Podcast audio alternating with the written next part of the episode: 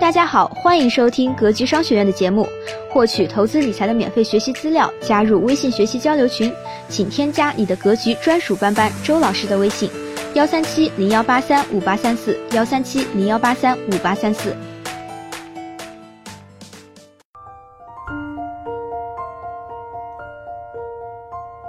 为什么你不可能实现财富自由？上。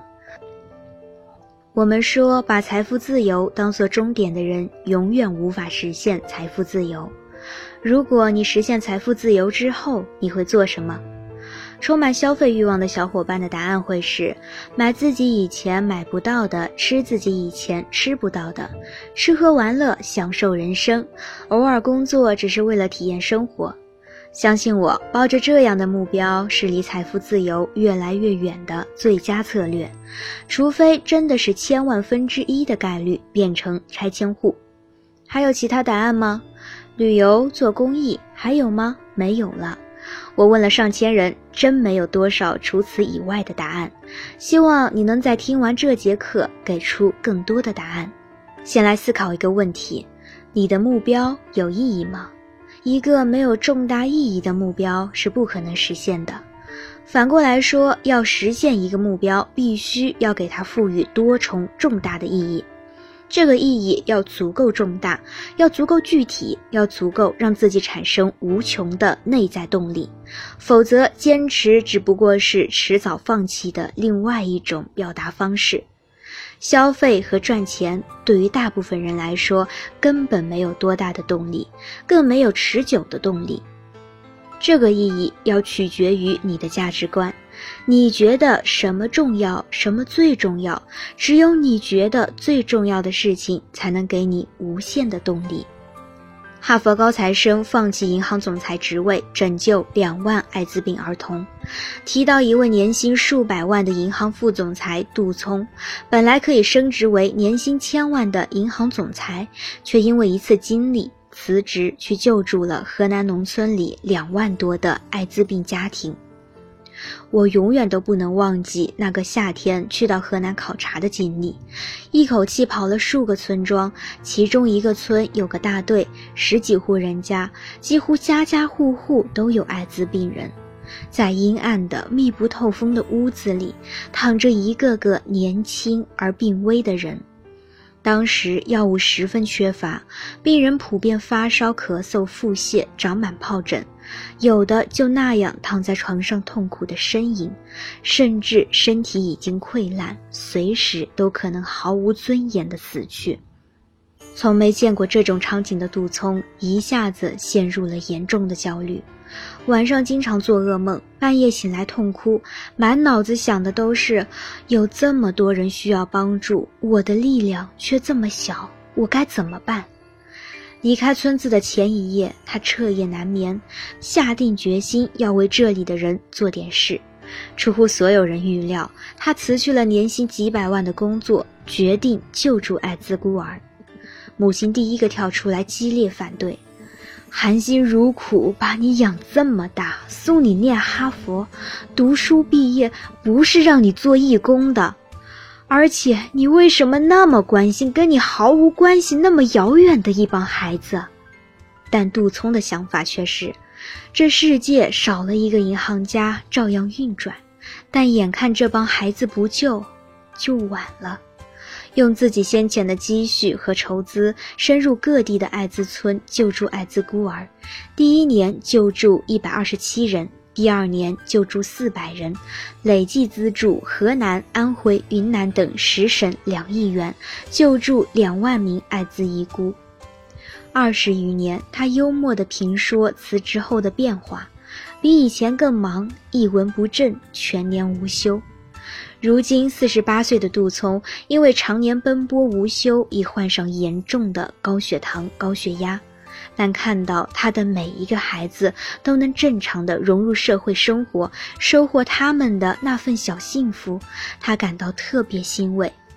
这是做一辈子银行家都体会不到的。在杜聪的价值观中，助人是比银行家更重要的事情。这么一件事情可以让他放弃更多的财富。拯救数万艾滋病人家庭，让他们恢复正常人的生活，这是他给自己赋予的重大意义。这样的重大意义让他直接跨过财富自由，进入到人生自由的层次。当然，每个人的价值观都有不同，会随着自己的认知不断变化。但是到了四十岁，价值观还不够稳定，还在不断变化，那么任何目标都很难实现。根据价值观给自己的财富自由目标设定多重重大意义，才算是财富自由的起步。想一想，你为什么要实现财富自由呢？现在我们来讲讲财富自由的正确姿势。财富积累的六步：生存温饱，主动收入超过温饱线，财富积累和保值，资产增值，财富自由，家族传承。毕业之后最难熬的阶段是工作三年内，处于温饱线的上下波动，能力不强，没有积蓄，没有想清楚的人，每一天都想辞职去找更赚钱的工作，不断跳槽，十年后还是难以脱离温饱线。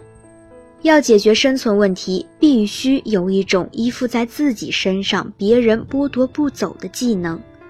没有一技之长，很难脱离温饱；而有一技之长，成为中产是非常轻松的事情。而这一技之长是别人剥夺不走的，自己能够把控的技能。如果你有一技之长，那么恭喜你，解锁财富自由的第二把锁——原始本金的积累。解决温饱之后，要让自己的成长速度形成指数型增长，才能脱离财务的重力加速度。物理学有一个概念叫重力加速度，我们丢一块石头向上，它总会掉下来，这就是受重力的影响。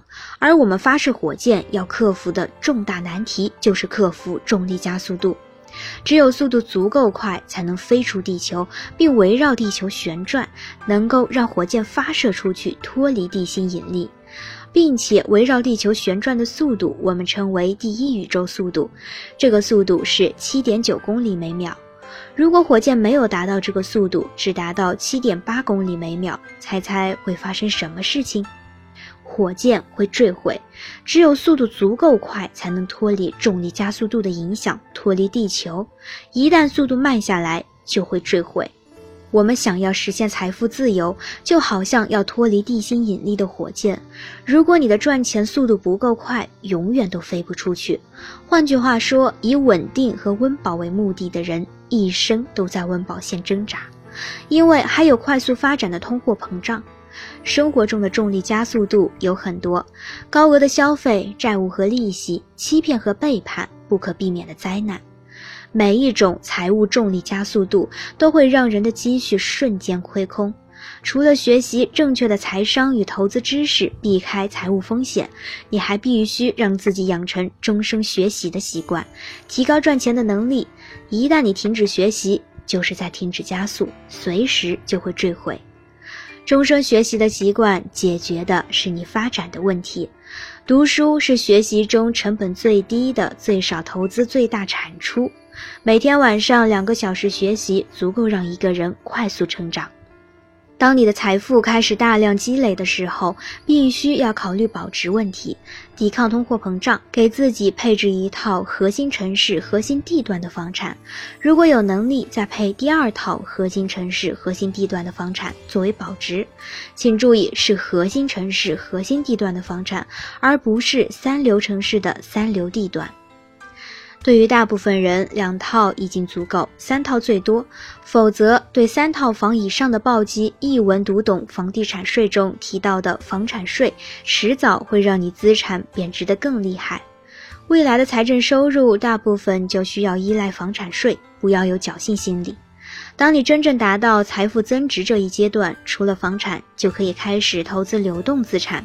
比如投资大盘指数基金，比如投资国家密卖行业的龙头公司，来让你的被动收入不断增加，最终超过日常必须开支，实现财富自由。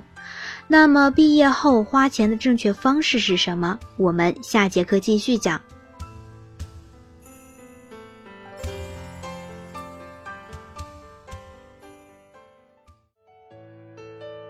希望今天的分享能给您带来收获。好了，本期的分享就是这些。了解更多系统的投资理财课程，获取免费学习资料，加入微信学习交流群，请添加你的格局专属班主任周老师的微信：幺三七零幺八三五八三四幺三七零幺八三五八三四。咱们下期节目再见。